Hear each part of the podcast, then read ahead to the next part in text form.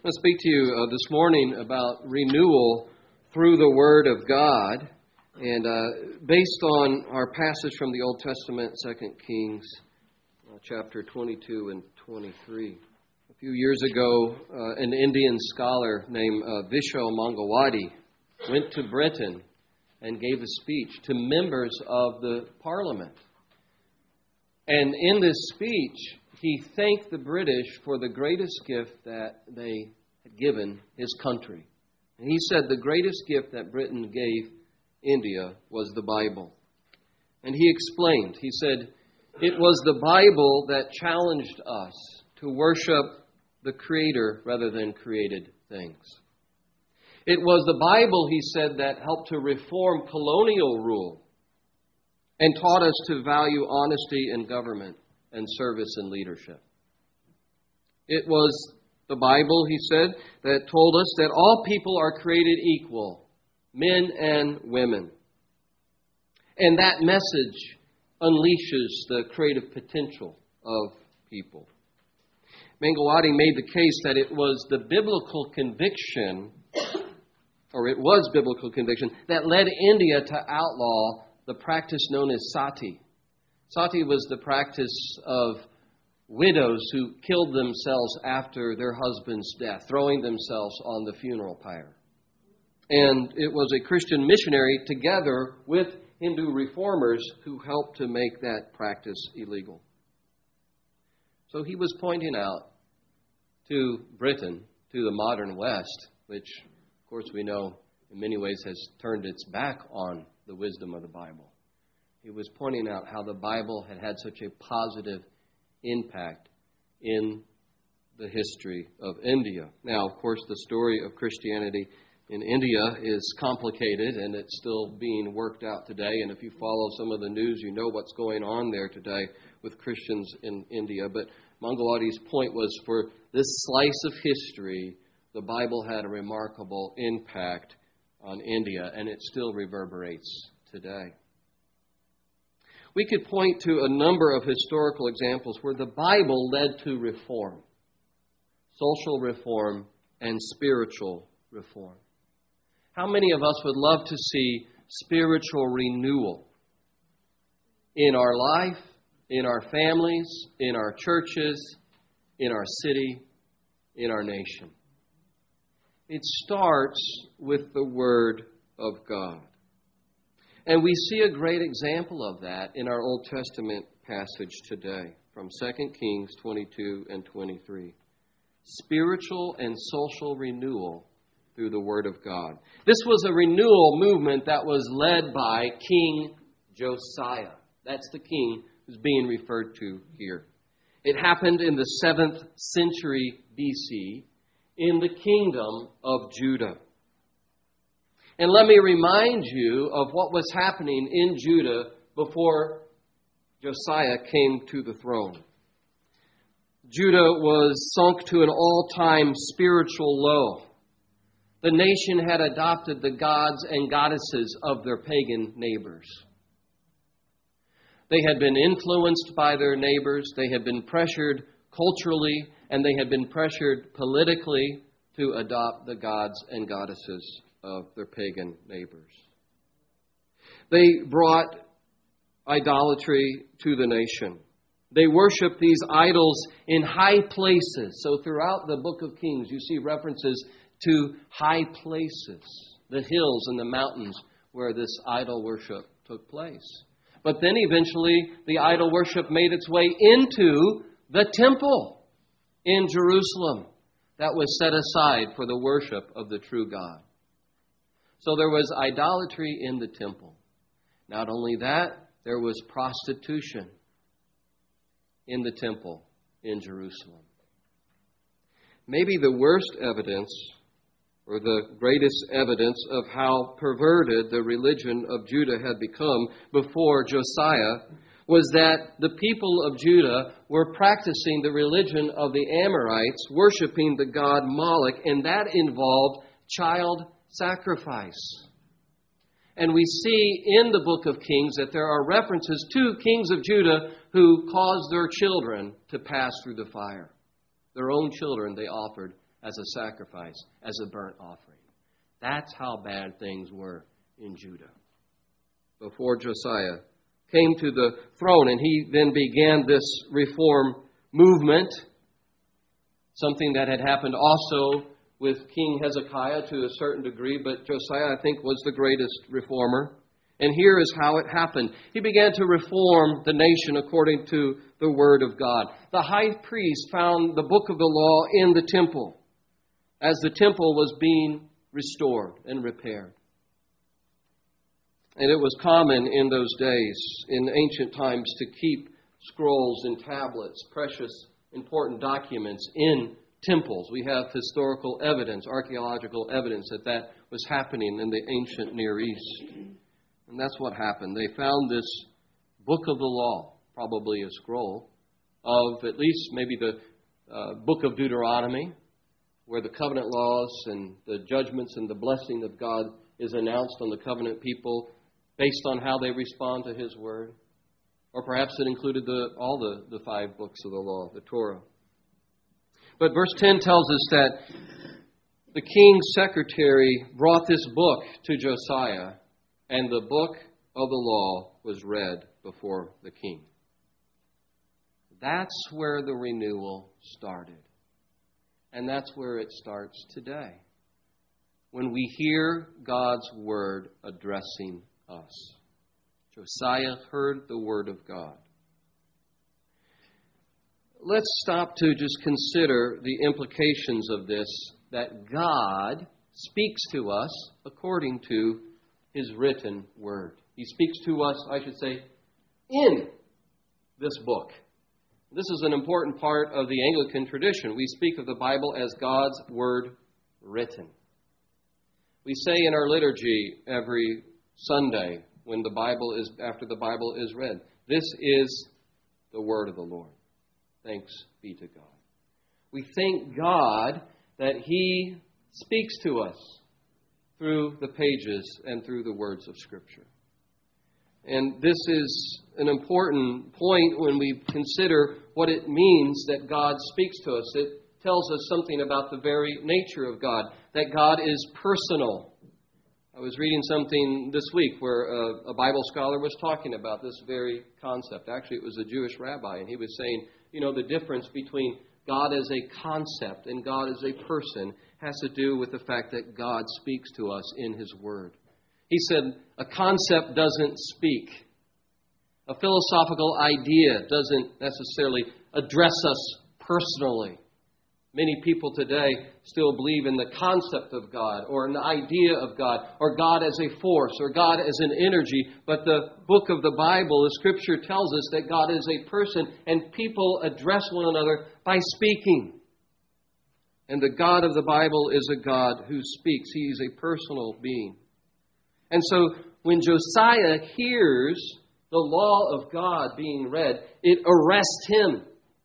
He senses that God is speaking to him as the leader of this nation. As this book is unearthed, and he hears what happens when the nation departs from the covenant, from the law of God. He, he, he senses God addressing him personally. And when you hear the Word of God being read, or when you read the Bible, God is speaking to you. God is addressing you. This is not a book that just tells us about times past. It is a book that gives us wisdom for today. Uh, this is not a book that is just simply telling us how God interacted with people centuries ago. This is a book that tells us of the living God who is the same yesterday, today, and forever. In other words, this book doesn't just give us information about God or knowledge about God. Through the Scripture, we get to know God because God speaks in His Word. Aren't you thankful for that? I know there are many people here. There are some people here that are that are better scholars of the Bible than than I am. And, and, and so I, I think one thing that we can say today is to, to just thank God for the role that the Bible has played in our life. Many of you know this, that the Bible is your daily bread. And I know it because I've seen your well worn Bibles. I've heard you talk about the Bible. I've seen your notes on the Bible. And for many people here today, the Bible is their daily bread because they understand that God speaks. And sometimes it takes time to interact with the Bible in such a way, in a prayerful and meditative way, where we, we know that God is speaking to us. But He does speak, and we can grow in learning that. And maybe there's somebody here today who's never made it a habit, a, a part of their daily life, to take up the Word of God and say, God, what are you saying to me today? I want to encourage you to do that in your life. In the Bible, God addresses us personally, and we're called to hear what He has to say to us. If we're neglecting to hear God's Word in the Bible, then we are messing out. We're, we're messing the key place where God gives us wisdom and hope and knowledge and insight. There's a general revelation of God that we can see through nature. We can understand something about God through nature. But the special revelation of God, knowledge of who He is, of the plan of salvation, wisdom for daily life, that comes through the written Word of God. And so this is where the renewal begins as we listen. And then it's not only listening or hearing the Word of God, of course. Josiah responds. He heeds the Word of God. He takes action based on what the Scripture says, based on what the Word says. Now we see, as you study the book of Kings, you see that there are other kings who were addressed by the Word of God. Prophets would come to them and say, This is what God is saying. And they would they would try to do away with the prophet. They did not want to hear what God's word said. And they went in the opposite of direction of what God was saying. And so they shut out the word of God. And then judgment came. But here we see a heart of somebody who wants to honor the Lord, and a key element of that is not just to hear it, but then to respond appropriately. And, and, and this is what Josiah does here. He responds appropriately he heeded the word of God. When the king heard the words of the book of the law, what did he do? It says, he tore his clothes. And this was a symbol. This was something that happened in biblical times when people, and I'm sure it still happens in places in the world today, when they get terrible news as a sign of grief and devastation, they rend their garments, they tear their clothes. And that's what Josiah did. It's an act of grief. It's an act of uh, contrition. It's penitence. It's humility before God because the king is the leader, the representative of his people, the people of Judah. And in doing this, he's saying before God, We have sinned and we are liable to your judgment. The judgment that you warned us about in this book that we've just found. So that's the response to the Word of God response of contrition and humility and penitence and repentance. He hears the word, then he acts. And then we see him gather the people of the nation at the temple. He's going to renew the covenant of, of the Lord. He's going to renew personally his commitment to the covenant, and he's going to call the nation to renew their commitment as well. Look at what it says in 23 2. All the inhabitants of Jerusalem and the priests and the prophets all the people, both small and great. In the sight of all the people, he made a covenant before the Lord. What's a covenant? A covenant is a solemn promise, it's an agreement between two parties. It binds the two parties together. And in the biblical understanding of the covenant, there are blessings that come with that covenant, and there are responsibilities. And so the king of Judah is renewing the covenant that God had made with the people of Israel. He's renewing that personally. He's committing himself personally to obey the word of God. But then it says the people joined in as well. The people promised to obey the covenant. All the people joined in the covenant. So we have king and we have community covenanting together to obey the word of God.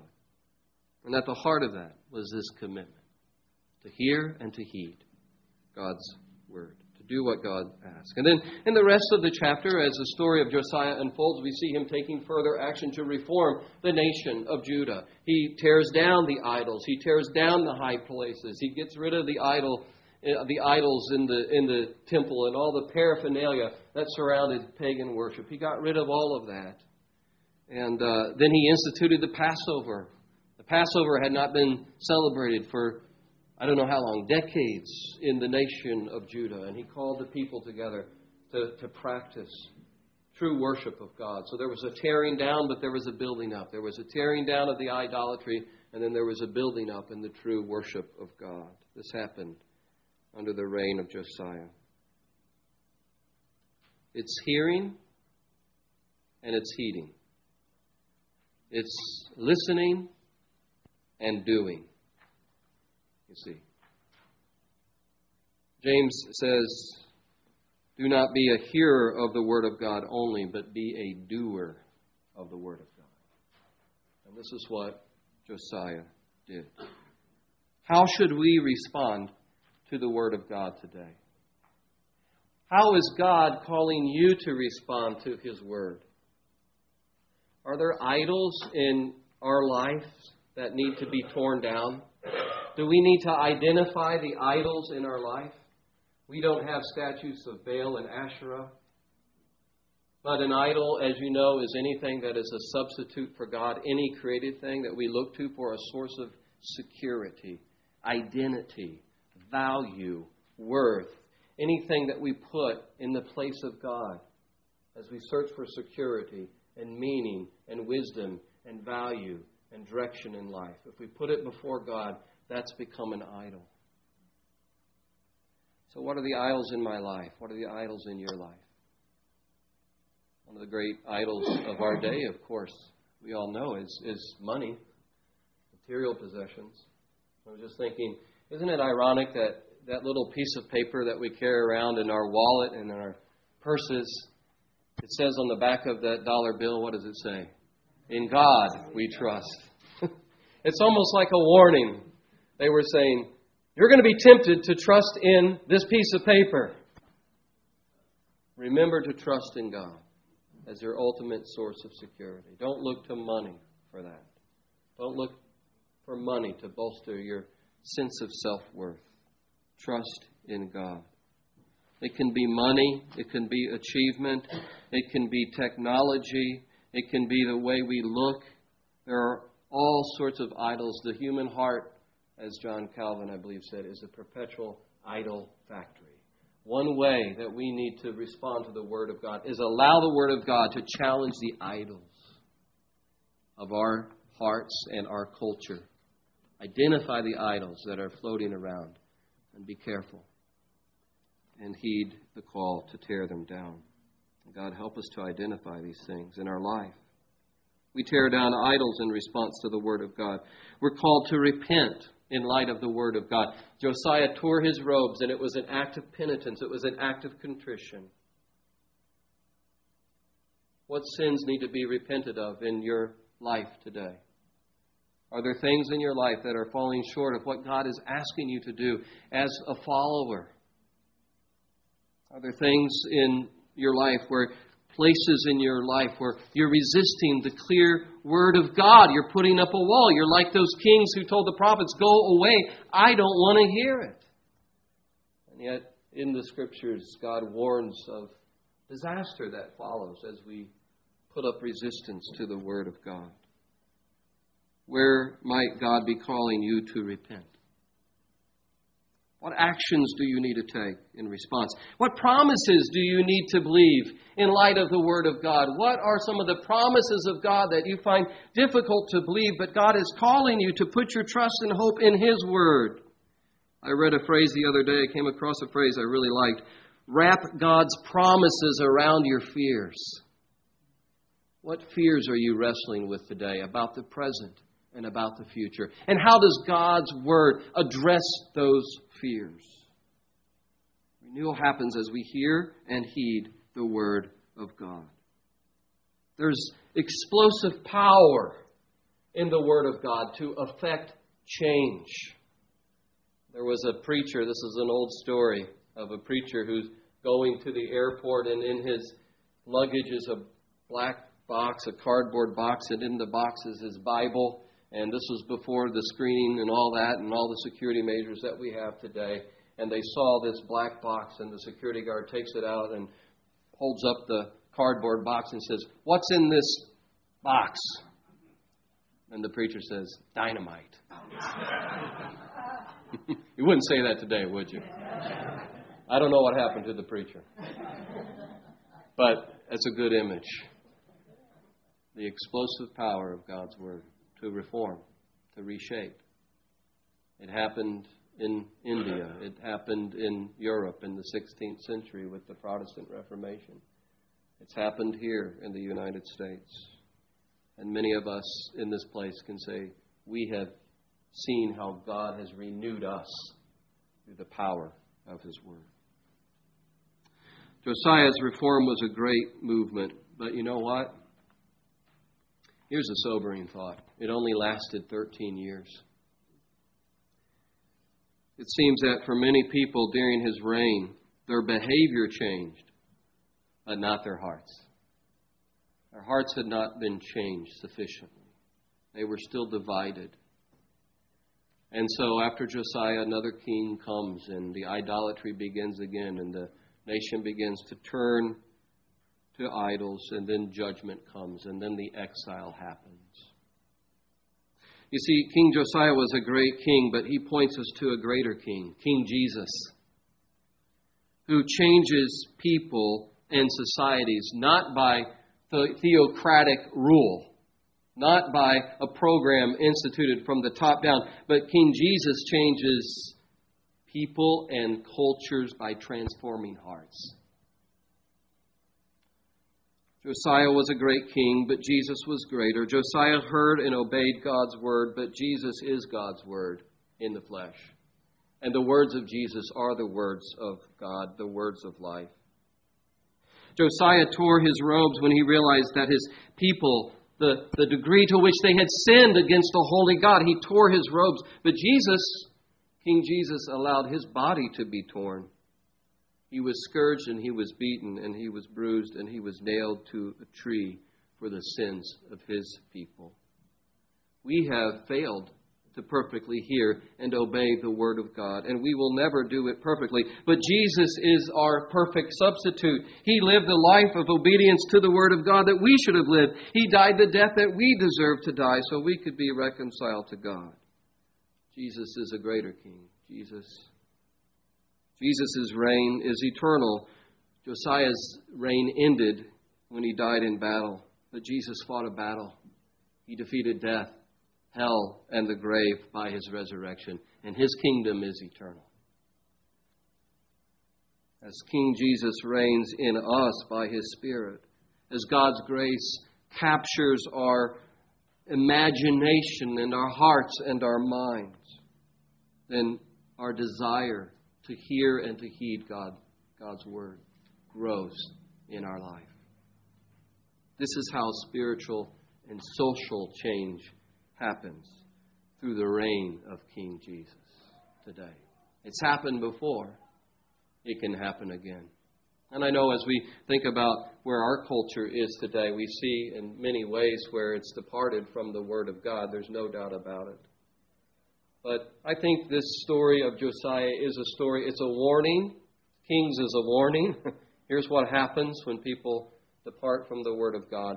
But it's also, there are snatches of encouragement because God can bring about reform when people hear His Word and pay attention and respond to it appropriately. God has done that before. He can do that again. He can do that in our lives, in our families, in our churches and in our culture and in our nation. Amen. Lord, I pray that uh, you would capture our hearts once again with your grace. We thank you that you have shown a way of ruling and reigning so counter to the way of the world.